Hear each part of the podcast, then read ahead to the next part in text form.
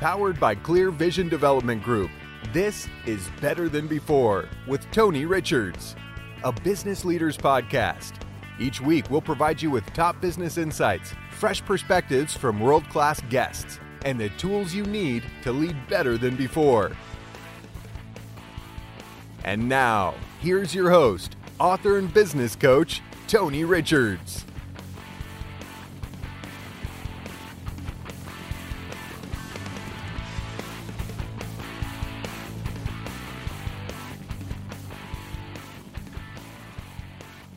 Welcome to the show today. We're going to be diving into the leadership mindset. Over the past few seasons, I've had the pleasure of interviewing coaches and experts from around the country that work with leaders to cultivate an effective mindset.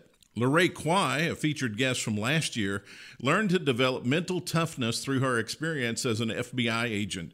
Through her coaching practice, she now works with clients to help them develop this mindset and overcome self limiting beliefs.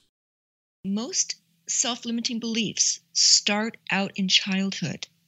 And unfortunately, they're usually the result of things that either parents or teachers say to us in all well meaning way, but to either protect us or to to mollify hurt feelings. If something doesn't work out, it's like, oh, that's okay. You're just not that good at this, but you're wonderful at this. I mean, that's a natural response. But what it does is plant this seed in that child's mind that, hmm, I'm not good at science, or I'm not good at art, or whatever it happens to be.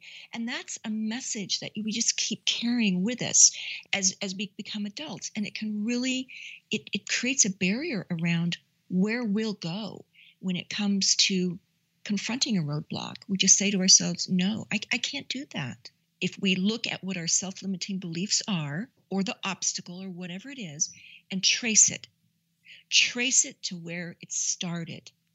And usually it's going to be in, not always in early childhood, but somewhere in those formative years, probably between the ages, you know, of two or three months all the way up to about 20 or 20, five.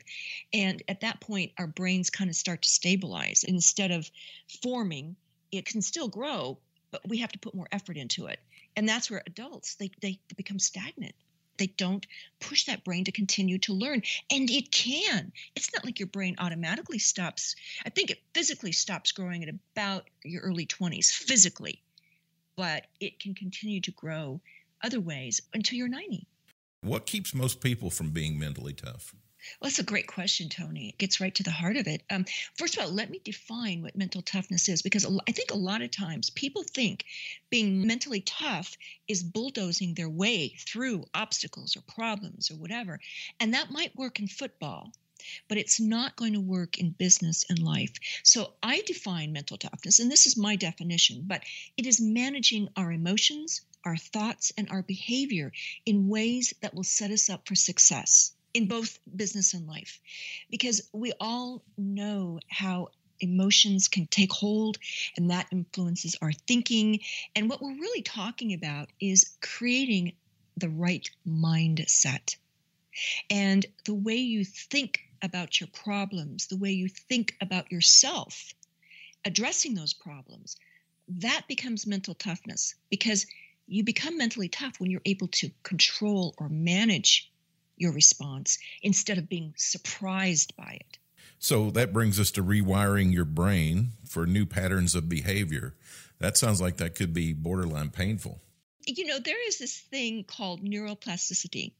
And basically, what it is, is the understanding that the brain can rewire itself.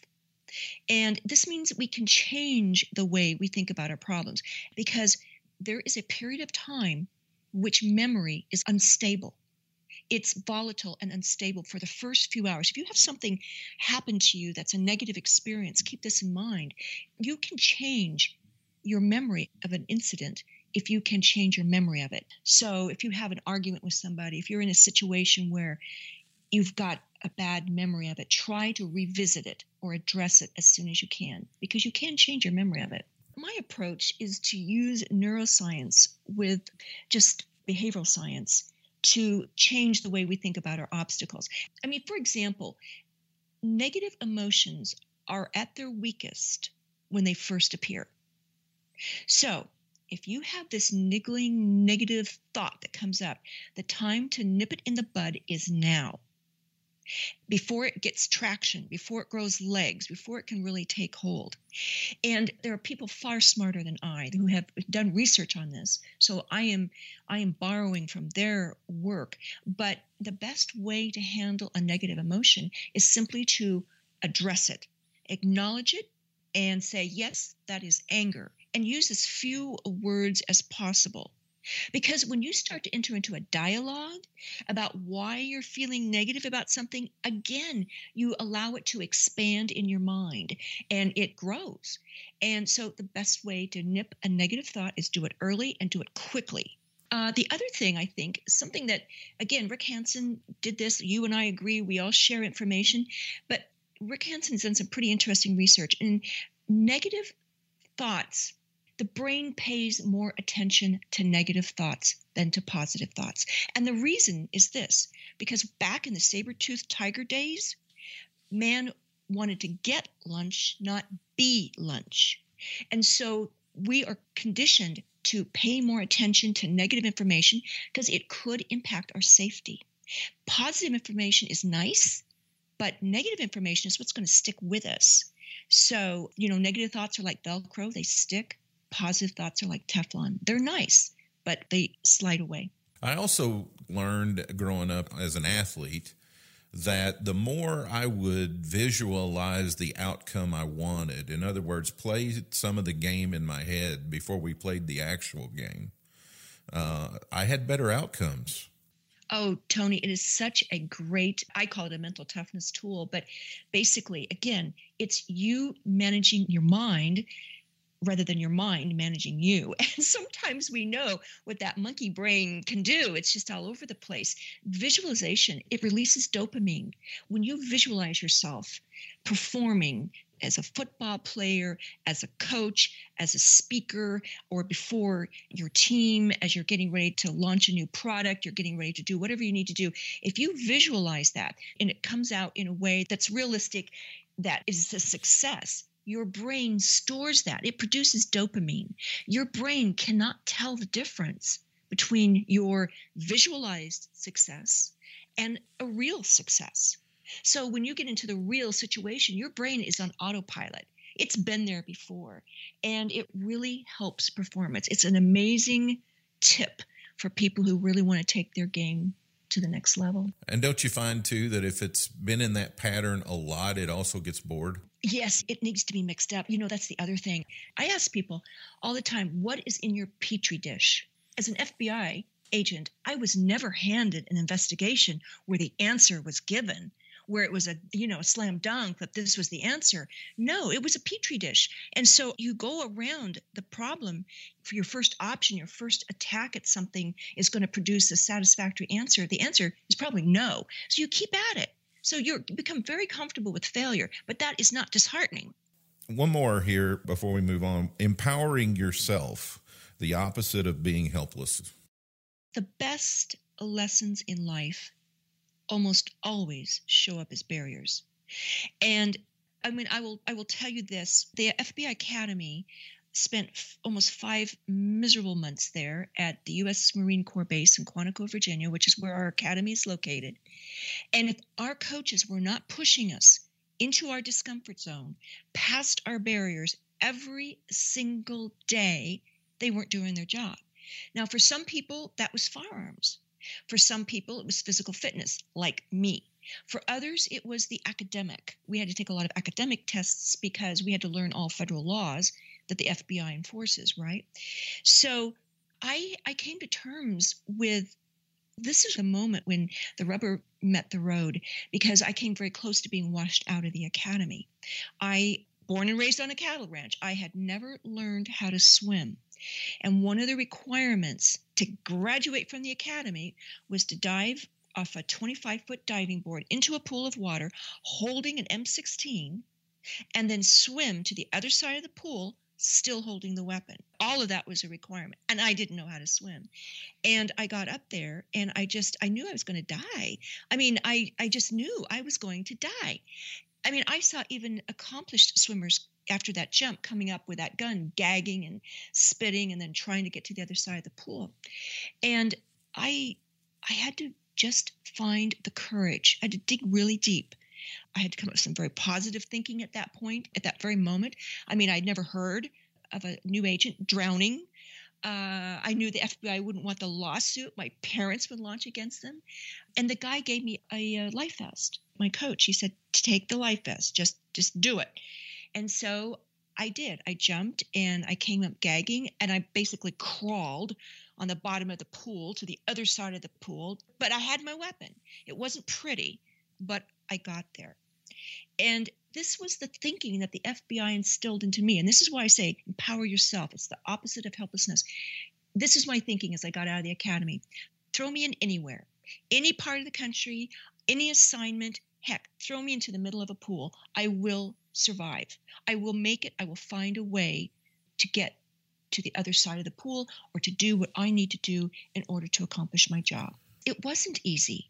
First of all, if it's easy, then you don't learn anything from it. I really hate to say that, but it's true. I mean, life is hard, pain is inevitable, growth is optional. Right. That's where we all fit in right there. And so we're often not pushed past that barrier unless there is an obstacle, unless there is something that's hard.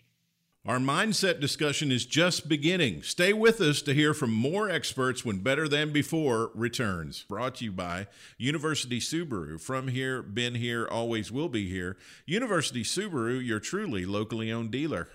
We fit a lot of life into our Subaru Forester. Over the years, we trusted it to carry and protect the things that were most important to us. We always knew we had a lot of life ahead of us that's why we chose a car we knew would be there for us through it all. Welcome to the all new 2019 Subaru Forester, the SUV for all you love. Test drive one today at University Subaru, your truly locally owned dealer. From here, been here, always will be here. Are you working twice as hard but enjoying fewer rewards? Maybe you're highly accomplished, but you just can't seem to break through and make the next big move or you run a business that has begun to grow stagnant. It doesn't have to stay that way. Even the best leaders have felt as if their careers were spiraling out of control, but that's when they had to lead and lead big. Tony Richards' new book, The Big Idea 52 Ways to Be a Better Leader Now, will help launch you forward in leadership. Learn how to take charge and lead yourself, lead others, and lead your company. Purchase online today at Amazon, Barnes & Noble, and our website, clearvisiondevelopment.com.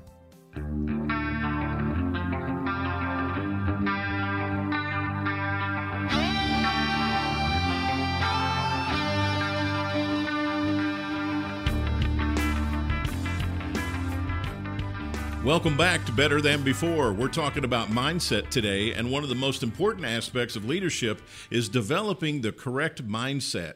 Last year, I spoke with Ana Melikian, a CEO of Amaze Coach, about the difference between fixed mindset and a growth mindset. There is an author that I absolutely love. It's another psychologist. Her name is Carol Dweck, and she organizes the mindsets in like in two big groups: the fixed mindset and the growth mindset. And the, the fixed mindset is the ways th- that set of glasses that we put that we see a certain qualities like intelligence, like talent to drawing as a fixed thing, something that we are born with and we cannot change too much. The grow mindset is areas that we see, no, we can learn, we can improve. You got me thinking here. So, in the fixed mindset, those things are not changeable. Is that? Yeah, that is the belief that we have about it. Okay, and and then in the growth mindset, those things are variable and can be. Yes, and usually because you ask, how do we know about the mindset? Usually we are not aware of the mindsets, and there are many different ways of defining it. I will keep it as simple as I can because I think the importance is to get an idea then that we can work with it. So we can see the mindset as like the habits of our mind. It's like the a set of collections of thoughts and beliefs that we have that really shape the way we see the world. It's like almost the glasses that we see through and we see everything around us and really affects the way we think, the way we feel, and what we do. And so, how would one become aware of their particular mindset? That is a tricky thing because it's imagine, and I don't know if you wear glasses or not, or you ever uh, used to wear glasses, but it's like when we wear a set of glasses for a long time, we stop to become aware that we are seeing the world through glasses. We stop to see the frame around, we just see what we see. And this is the way that our brain interprets that. So we have to become aware that we are wearing these metaphorical kind of glasses that condition the way that we see the world and it's a little bit more complex because in some ways we will have several type of glasses that we put in several type of settings because our mindsets our collection of beliefs that we have are different from setting to setting is something that we really have to work in that self awareness to analyze our thinking and realizing that, oh, okay, maybe I have this tendency to think this way and this as uh, affecting my life in this way. But it's not something that for most people come in a natural way. Let's put it that way. We have to learn it. So the the mindsets are really sort of like the lenses in the glasses, right? Yes. The things we're looking through. And we have the power of changing that. That is the thing. Because everybody nowadays mainly in the business entrepreneur world speak about how oh, mindsets are important mindsets are important. It's a, a word that is very used. But okay if they are so important what are we doing our day to day about them? Not much so that idea of creating a space where people can do a workout in their mindsets to become more aware in the way that they are thinking and exercising, like becoming more flexible and experimenting with different ways of uh, seeing the world really can be beneficial. How do we get the lenses that we have? How do those develop? is a lot about okay there will be and we go back to nature and nurture here what is uh, people will have some tendencies that we are born with in terms of pessimism optimism the way uh, some tendencies that we have without any doubt our personality personality has a lot of things that has to do with our genes. But at the same time is the interplay of our genes with the experience since the moment that we are born we have uh, across our lives and the power that we have to do something about that experiences. We don't need to be always reacting. We we have this amazing capacity of hmm, be, becoming aware. Is that process of becoming aware? Okay, what is going on here, and then making a choice because we can decide to keep. Uh, uh, blaming ourselves or blaming our genes or b- blaming our circumstances, or we can, okay, this is what I have. What can I do with it?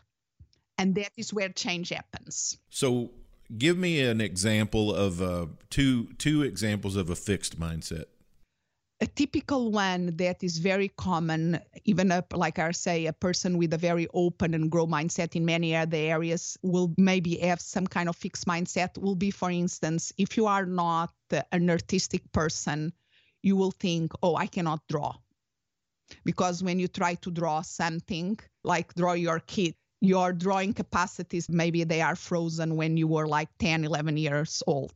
And you think that is my talent i cannot do anything about it. Mm-hmm. so that will be an example of a fixed mindset. All right and then give me one or two examples of a growth mindset then. Will be the things that you believe that if you put work and that if you put effort on it you can improve that really depends of a lot of people to uh, for person to person. But for instance somebody that starts their own business and they has a growth mindset about learning the skills necessary for their business they will be much more open to learning about marketing to learning about sales.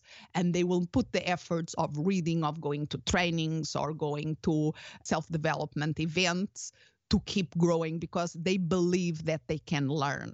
But if it's somebody that, oh my gosh, I was not born with the sales gene, so I will never be a good salesperson, they will not put the effort that is necessary to improve that skill.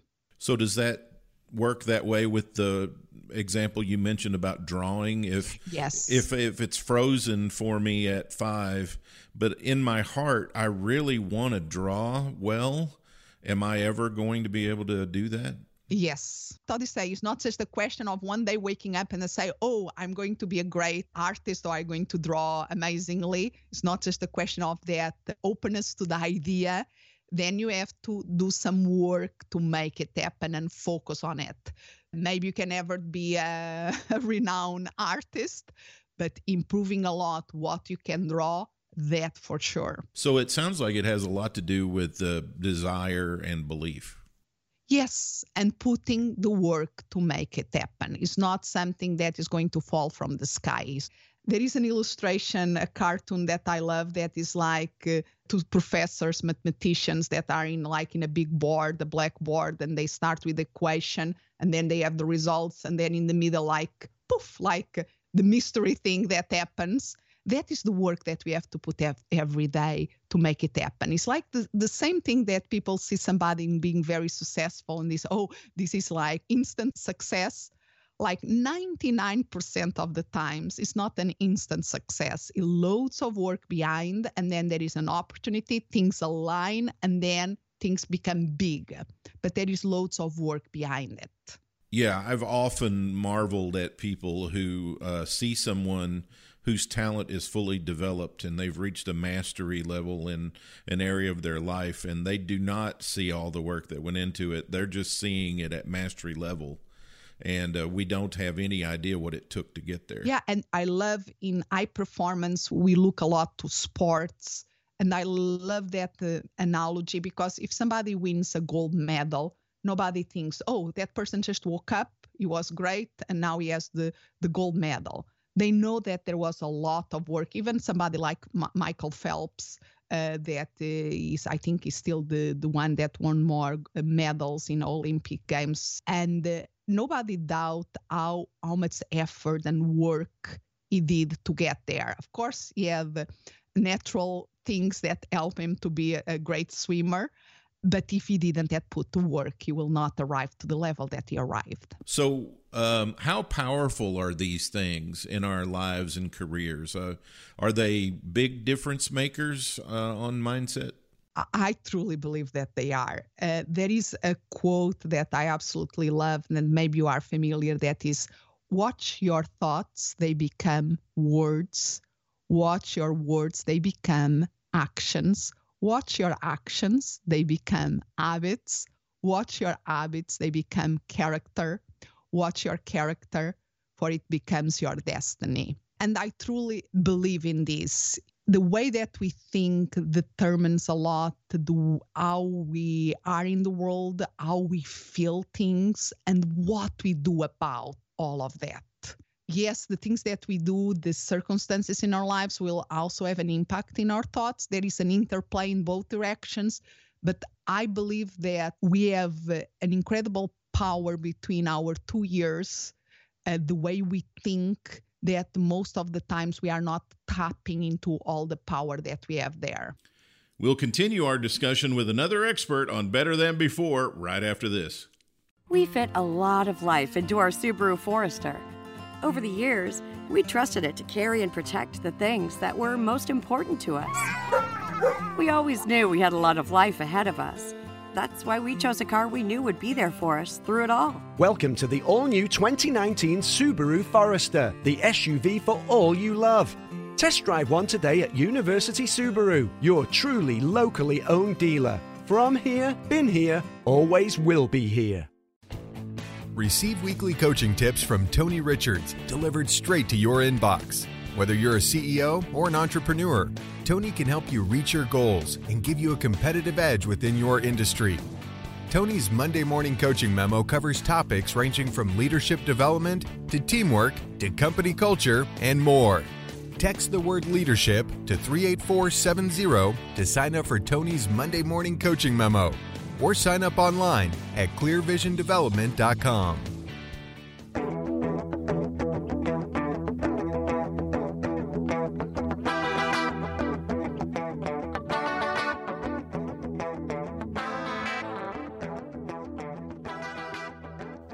back on the show, and in our last segment today, we'll complete our mindset discussion with Julie Potiker, author of Life Falls Apart, but You Don't Have to. Last season, Julie offered a few strategies to rewiring your brain to counter chaos and negativity. Okay, so the rewiring your brain thing is so cool, and it's actually simple when you're feeling a feeling that's good, like awe or joy or gladness, sweetness, if you let it land for a moment or two and really feel in your body how good it feels, you're rewiring your brain for more happiness and resilience. So, what fires together wires together, and you're creating these neural bridges that counteract the negativity bias that all of our brains have because we're primates. So this is a huge body of work, and really the granddaddy of it is Rick Hanson. I took his positive neuroplasticity training professional course, and I, that sounds like a lot of mumbo jumbo, but really all it is is taking in the good and letting it land so that you're creating a happier brain which creates a happier human and then you interact with other humans and you've got your happiness and then they're mirroring your neurons and so it goes rippling out and out and out, and we all become happier, healthier humans. One of the pieces of the book that really spoke to me I have a harsh inner critic, and I've worked on it over the years. And especially if I think I should win and I don't, uh, that inner critic can be very, very harsh on me, uh, which is just the the voice inside my head that's being critical of me we all have that nagging internal voice. The the actual term for that whole modality is inner critic work or parts work. And it's internal family systems. Dr. Schwartz has an entire institute for clinicians to learn how to do this, to help train people to make friends with basically and get to know all the different parts of themselves. And in the mindful self compassion curriculum that I'm trained to teach, there's two exercises that I have in the book that are really helpful, and they're writing exercises. And in one of them, you come up with a problem that's not like your biggest doozy, but something like, I wish I ate less, or I exercised more, or something like that. And then you write to yourself as your inner critic would write to yourself right. and then you you write to yourself from this other voice this like all-knowing compassionate lovely gosh like beauty voice mm. that is your compassionate voice that's actually in there and it's incredible how different the two of them sound. My inner critic voice is get up off the couch, you lazy fat ass. Don't use your orthopedic issues as an excuse to get on those exercise machines. And my self compassionate voice is sweetheart, come mm-hmm. on. I want you to exercise because you'll feel better because it's healthy because you know it's like this motivating gorgeous magnificent voice and that is that voice is always available to us. I'm curious do you train that voice to use the word we or you? I'll say julie sweetheart to my own self. I see. And then i'll say what i would be saying to a dear friend somebody that i loved about the exact same issue. It's amazing and when what you'll realize is your inner critic really was trying to keep you either safe or motivate you or have you do your best or whatever it is. It's not really a demonic thing this inner critic. It's it's usually the voice of a primary caregiver is what they say in the literature and previously i'm i'm going to be 58 so it, back in the early baby boomer days most likely it was your mother today it could easily be your father. Um, and that voice was always the voice that was trying to raise the bar right? So you just need to make friends with that voice and say i understand you're trying to help me be the best but you're not that skillful. You can stand down now. I'll take it from here. You also talk about core values and uh, i work with my clients a lot on core values because it sets the tone for the culture but you bring it down to an individual level. Tell me about that. figuring out what your core values are is a wonderful exercise. And then making sure you're living in accordance with them is how you can feel a sense of calm, having nothing to do with mindfulness calm or meditation calm. It's a whole nother area to explore where if one of your core values is lifelong learning and you're not reading and you're not taking a continuing ed class or something online, why not do it? It might make you really happy. Yeah, why are you denying yourself, right? Exactly. So here's another issue that comes up from time to time. I'll be working with a client and I'll bring up the subject of meditation. You know the answer, you know, well I I don't know how, I don't know when I'd ever have time to do that. I'm a really busy person. You got some tips for putting meditation in as a ritual?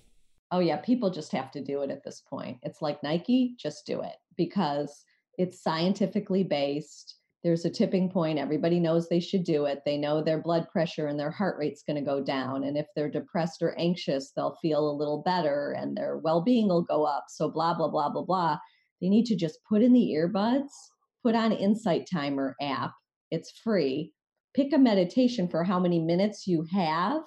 Let's say you only have five minutes. Fine, start with five minutes and do it every day. And what you'll find is you'll feel calmer. I think it's like most things. I mean, once you've had the experiential part of it, you've experienced it, you're like, oh my gosh, this feels wonderful. Like, why haven't I been doing this? But it's hard to get people to cross the line of experience. Do you have things you tell skeptics about it? Yeah, I say just don't be a skeptic anymore. The evidence is overwhelming. So it doesn't even make sense to be a skeptic anymore. It's kind of dumb. So just do it. And then mm-hmm. the proof will be in the pudding because you will feel a sense of calm and peace. You're going to want to do it more. So eventually, you're going to want to make 10 minutes to do this. And really, eventually, you'll probably want to make 20 minutes to do this. And then on days when you don't do it, you'll notice that you're not feeling as calm or you're not feeling as balanced. And it helps you learn to pause. And the pause is the sweet spot, right? Between reacting and skillfully responding. So your amygdala wants to react immediately to whatever it is. It's on fire, right? Right. You want to get your prefrontal cortex online. Takes maybe 12 seconds, 13, 14 seconds. That pause that pause is the golden nugget. And meditation helps you learn that pause.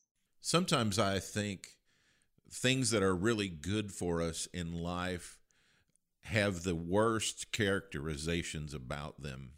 We get all these images and thoughts in our mind about what it is, which isn't what it is at all. And I think meditation is one of those things. Yeah, you know what? People think I can't clear my mind. You're not supposed to clear your mind nobody can clear their mind and not when they're alive.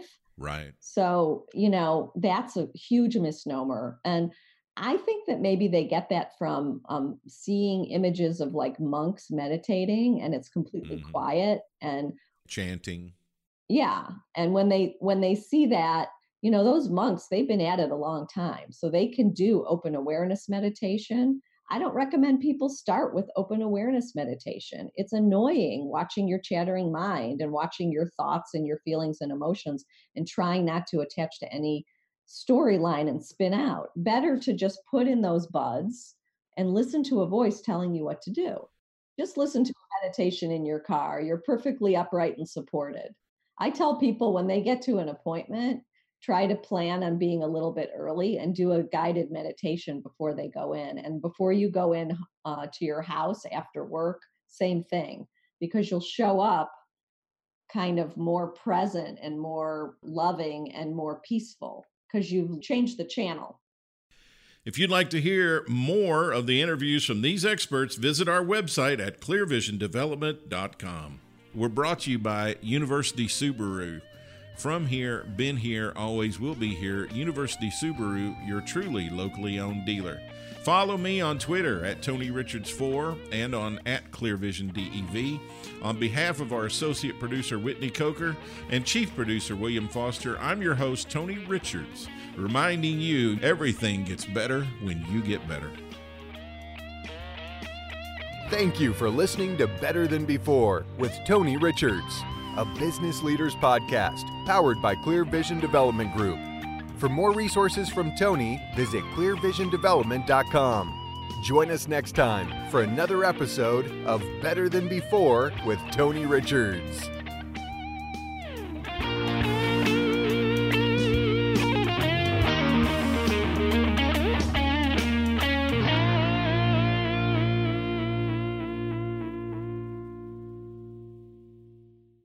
This podcast is a part of the C Suite Radio Network.